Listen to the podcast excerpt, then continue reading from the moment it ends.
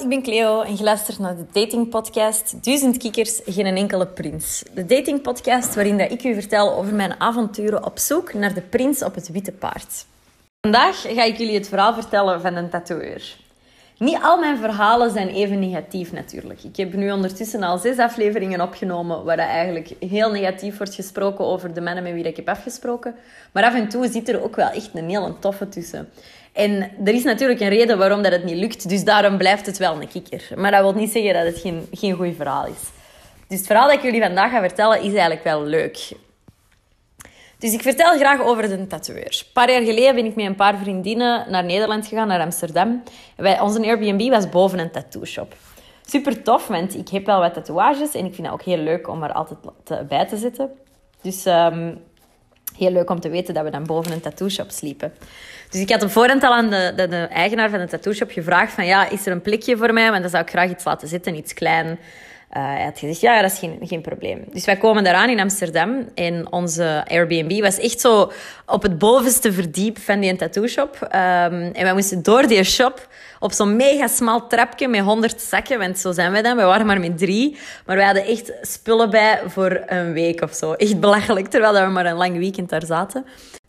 Dus wij wandelen op dat trapje met onze 100 zakken. Echt zo geen zicht. En we komen op het, uh, net niet het bovenste verdiep, maar het verdiep daaronder. En daar was een tatoeëur bezig. En dat was echt een mega knappe gast. Dus oké, wij, maken, wij gaan verder naar boven. Wij droppen onze spullen en we gaan wij in de stad verkennen. Allee, leuke dingen doen. In de namiddag komen wij terug. En ik zeg zo tegen hem, ah, ga jij mij aan tattoo zitten? Ah ja, sorry, I'm, uh, I don't speak Dutch. Uh, I'm from New Zealand. Ik zeg, ah, en ik denk, wow, nog leuk, nog beter. Hij is niet alleen knap, een tatoeëur, maar ook nog eens van New Zealand. Geen Hollander, because you guys know I don't like that shit. En de volgende dag was het eigenlijk tijd voor mijn afspraak. Dus ik ga, maar ik wist niet bij wie dat ik die afspraak had. Dus ik ga beneden naar de shop en ik zeg, ja, ik heb nu een afspraak uh, voor een tattoo te laten zetten. Ah ja, zegt die gast, die eigenaar, ja, zou dat goed zijn dat je eigenlijk je tattoo laat zitten door onze gasttatoeëur uit Nieuw-Zeeland? Uh, ja, graag.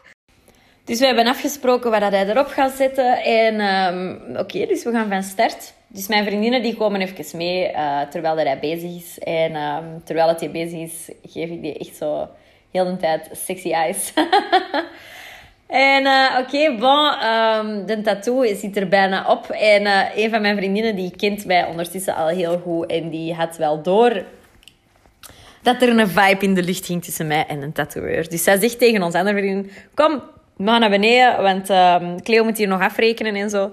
En uh, laat die even doen. En uh, mijn, mijn, andere vriendin zegt, ah, maar allee, die moet gewoon toch even betalen. Dan kan ze mee naar buiten. Dus de ene vriendin zegt, nee, kom, we gaan nu naar beneden. Laat Cleo even doen. Is oké, de dames gaan naar beneden. En uh, die plakt mij daar tegen de muur ineens. Holy shitballs. Ja, dus dat was wel heel, heel tof. Ik zeg tegen hem, ja, als je in België bent, laat maar iets weten. Hè. Ik woon in Antwerpen, ik wil je gerust wel rondleiden. Ah ja, perfect.